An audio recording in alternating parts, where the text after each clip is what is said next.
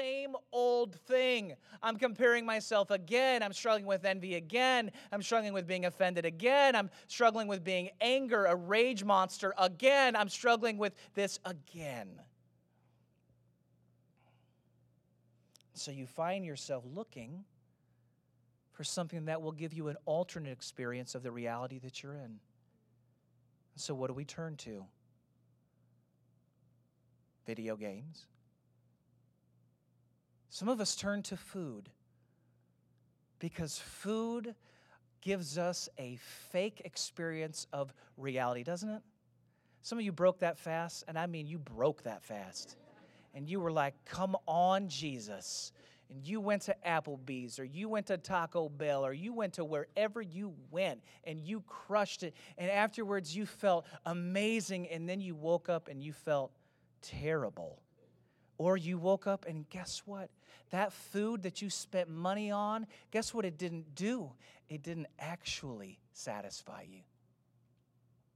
Some of us don't turn to food. Some of us turn to our phones and we get lost in the, in the devices that we have. And when I say we get lost, you literally have your body releases dopamine, just like an actual drug, the more you consistently interact with your device.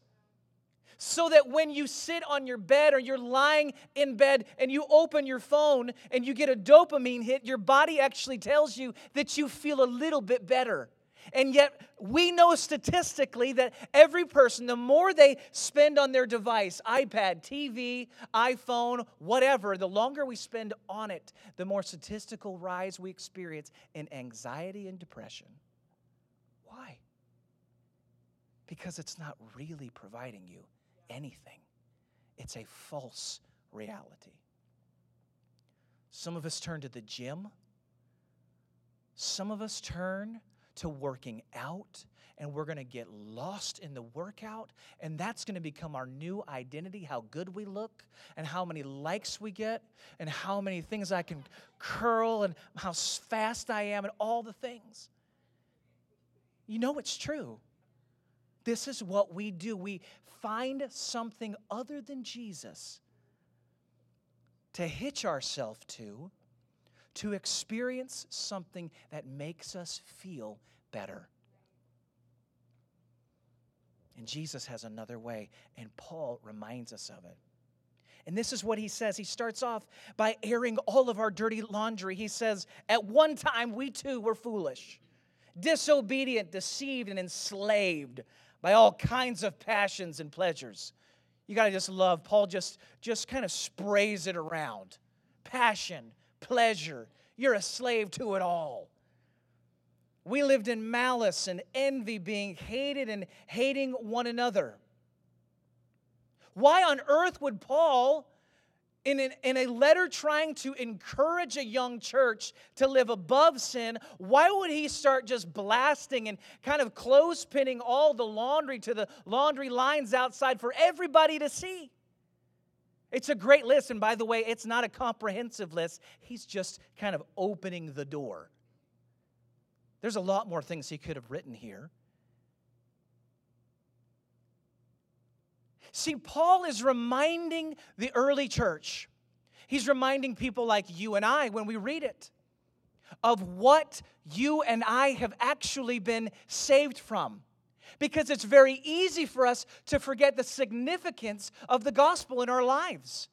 I know about, uh, about myself, I, I, at 39 years of age, thinking back to when I got saved when I put my faith in Jesus Christ, what has God actually done in my life? How has He truly changed me?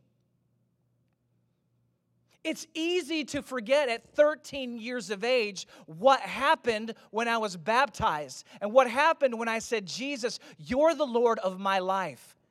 It's easy to forget in college when, when uh, in a part of life groups and discipleship groups and a part of great churches what God has actually done. And so Paul airs all the dirty laundry so that you and I would remember what you have been saved from.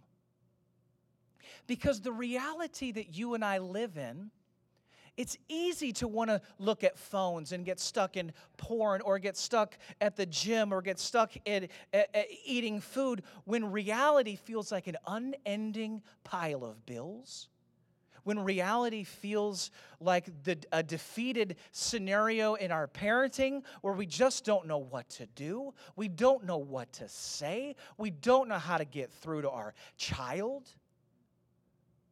It's difficult when you're, you're, you're, you're in need of a breakthrough and you haven't experienced it, and that's the reality that you face. And because you're discouraged and because you're dispo- disappointed, you, you put your faith in something else, or you put your attention and your affection in something else.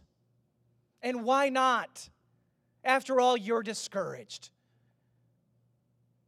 And you need to be reminded in the same way that the church did when they were feeling stuck in their sin, that if God can save you then, how much more can He save you now?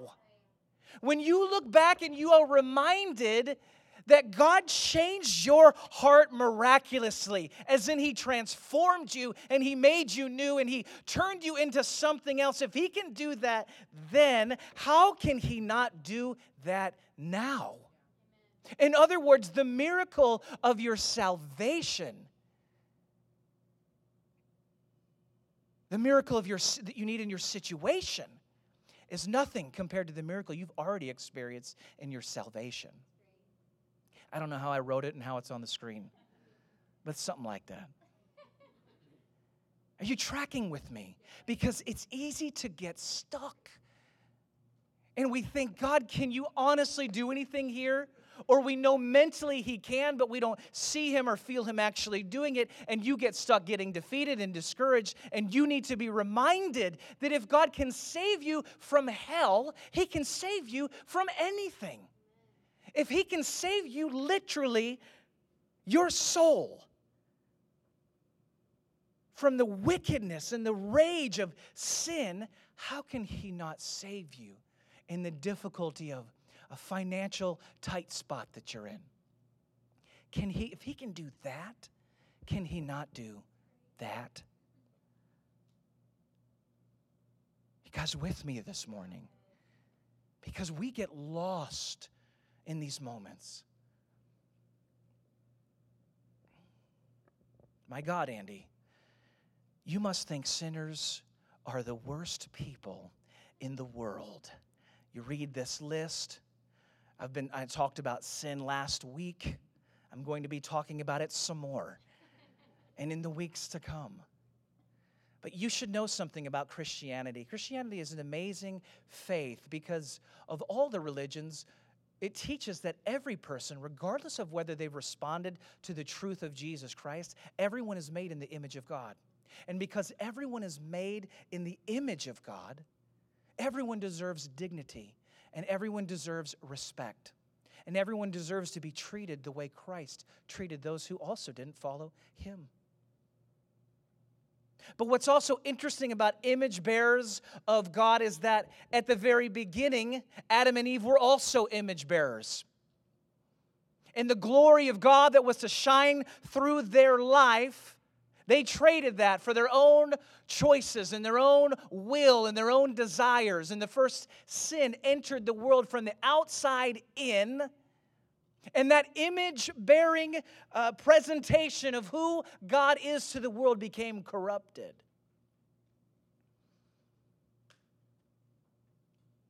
Rebellion set in, and it wasn't just that you sinned, it's that your identity now is that you are steeped in a desire to live your own life and to find identity and security in anything other than Christ. And if you don't believe that that's true, I want you to think back to your own childhood right now. Think of a moment, if you can, where you just blew a gasket as a kid. You hit your brother you blew a gasket on your sister. You mouthed off to mom or dad. Or in my case, at about nine years old, you thought it would be wise to lift your hand to your mother and crank out the middle finger and just flip her the bird. I have news for you. I met Jesus that day. Met Jesus in a wonderful, life changing way. And you should know that no one taught me to do that. I didn't learn this of my own, you know, somehow my dad would just walk around and flip. That wasn't the case. How did I learn to want to defy my parents? How do children, little children, come out of the womb and in just, it feels like minutes, want to throw temper tantrums over toys and food and not getting their way? Did you teach them that? No, you didn't. Because there is a thread running through the human race that wants to build our own life and build our own identity on something other than the image and glory of God. And we need a miracle to bring about a new reality. And I have great news for you. That is what makes grace so unbelievably amazing. Is that this thread of rebellion in our hearts, God changes and He makes us new and He justifies us according to His grace. What a crazy theolo- theological word! Theological word. Sometimes you get tongue tied on a microphone. Theology. If you want to understand what justified means, uh, understand it like this Justified means it's just if I'd never sinned. Justified means just if I'd never sinned.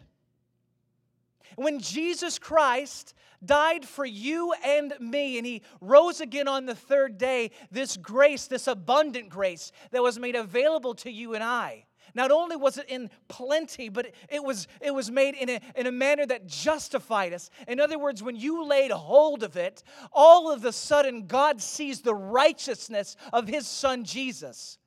There's something that transforms you from the inside out, and you're no longer defined by your sin, defined by the fall, defined by that which you don't have. You're defined by what He gave you. And that is the righteousness of God. And I'm justified. I come into the throne room of heaven. I can look at God, my heavenly Father, and it's just if I'd never sinned. What an unbelievable truth.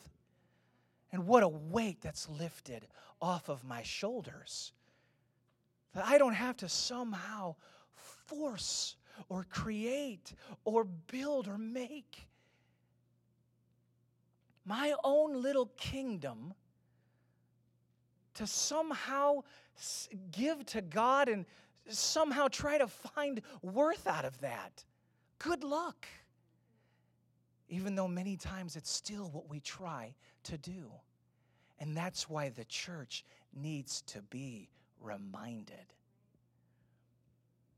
When the kindness and love of God, our Savior, appeared, He saved us not because of righteous things we had done. It's not because of anything you've done, but it's because of His mercy he saved us through the washing of rebirth and renewal by the Holy Spirit, whom He poured out on us generously through Jesus Christ our Savior, so that having been justified by His grace, we might become heirs, having the hope of eternal life. See, Satan is smart. He wants to distort the reality for you. Even after you've put your faith in Christ, He wants to distort the picture. He wants to get you doubting. He wants you discouraged. He wants you not believing the very precious, life giving promises of God. And so, what He does is He takes your problems, which really are no bigger than, than like a penny or a dime or a quarter, and He pushes those things as far as He possibly can up to your eyes so that it's really all you can see. And uh, you wake up up in the morning and this is what you're thinking about, and you're going to bed at night and this is what you're thinking about, and you begin to doubt and you become to get discouraged and you try to find anything that will just make you feel better on the inside food, porn, phone, whatever it might be, until the grace of God reminds you and pulls that thing out so that you can really see it for what it is. Oh my God, look how small that is compared to the God that I serve. Compared to the abounding, abundant grace that He's bestowed upon me, look at this. This is nothing compared to the God that I serve. This is just the size of a little quarter, a little dime, a, a little penny. What can He not do? He's justified me, and I can walk boldly into the throne room of heaven and say, Father in heaven, I need your grace. I need your help. I need your power. And because He's my daddy, and He's a good one, He gives it to me, and He gives it to you. He's my daddy. That's right. You got to hear that when the kindness and love of God our Savior appeared. You know, the word says that it's the kindness of God that draws us to repentance. And when his kindness showed up, this Paul is wrapping the death, burial, and resurrection of Jesus in these words kindness and love of God. That's what he means. He's not talking about God just being good and fuzzy to you. He's talking about God sending his son Jesus, and that act of kindness was so powerful that it literally changed the thread of the universe. Now, think about it for your own self for a minute. When, you, when someone does something kind to you, don't you remember it? I can be really forgetful with a lot of things. I forget people that I've met. I mean, as in, like, have no memory of shaking this person's hand or meeting or talking. That happens to me. I can forget dates, I can forget birthdays, I can forget a lot of things, but when someone does something meaningful to me, it's hard to forget that, isn't it? Amy and I, one Christmas, the life of a pastor is unique because the holidays are crazy for everybody. But if you were to ever venture into the into the home of a pastor around Christmas. It's like three tornadoes going around because of Christmas projects at the church and helping families in need and toy drives and Christmas Eve services and, and communication. And our house looked like a bomb had gone off. And then it's Christmas morning and you open presents and then you literally get in the car the same day and you drive to go spend time with your family. And by the time you show up, you are sucking wind.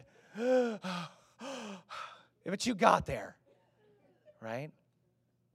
And when we returned home one Christmas, we unlocked the door to our home and we walked in, and someone, I won't name any names, maybe two people, maybe three, had snuck into our home and had cleaned our home, as in like deep cleaned it. And I've got bags in hand, and I walk in, Amy's behind me, and I'm like, uh, Jesus just showed up. Jesus is here the rapture, the resurrection. I don't know, but something miraculous has happened here today. Mm, right? And I walked in, and Amy came in behind me and it eclipsed every gift I got her for Christmas. It was better than any present she received. She walked in and she was, I mean, my God, I'm so happy. I'm just, who would do this for us? And I'm like, okay, that's enough. That's enough. Okay? I mean, every, the house was spotless. And you know what happens when someone does a kindness like that for you? You don't forget it. Now, hear me What happens also when you don't forget it is when someone has a narrative about someone that's different than what you've experienced, and what you've experienced with them is so deep, it's so it's so truthful, it's so life-changing, and you know the depth of character and the integrity of that person. You're able to look at someone when they bring a narrative contrary to what you've experienced, and you're able to say, mm, that doesn't sound like the person I know. That doesn't sound like my friend. That doesn't sound like my pastor. That doesn't sound like my neighbor. I know them pretty well. And so when the kindness of God has shown up in your life in such a way that it's changed you and it's transformed you and it's made you new, and then the enemy tries to come and whisper those lies into your ear that God doesn't love you, He doesn't care for you. Look at you, you're still not healed. He hasn't moved in your life the way you thought He did? Are His promises even true for you? Is His word even real? You can begin to say, you know what, actually, something. Let me, let me tell you something, devil. I know this God, and I have experienced this kindness and the kindness of God that has justified me before a good and holy God. And you need to be reminded of something today that the word tells me that I am the head and not the tail. The, the word reminds me that when I am feeling alone, that I serve a God who gives strength to the weary, and He gives strength to those who need it and to those who ask. I serve a God who says that when I need wisdom, all I need to do is pray and ask. I serve a God who says He will never leave me or forsake me. I serve a God who says to me that all things are working out to those, for the good of those who believe. That's the God that I serve. You need to be reminded of something, devil, that this is my king, this is my Father in heaven, and this is who he is. That's the God that we serve. And that's what a justifying grace does for you is it allows you to walk boldly into God's throne and to encounter and experience his kindness afresh and afresh and afresh because you have you're spotless. You are white as snow. Who can bring a charge against you? No one. If God is for you, who can be against you? Stand to your feet.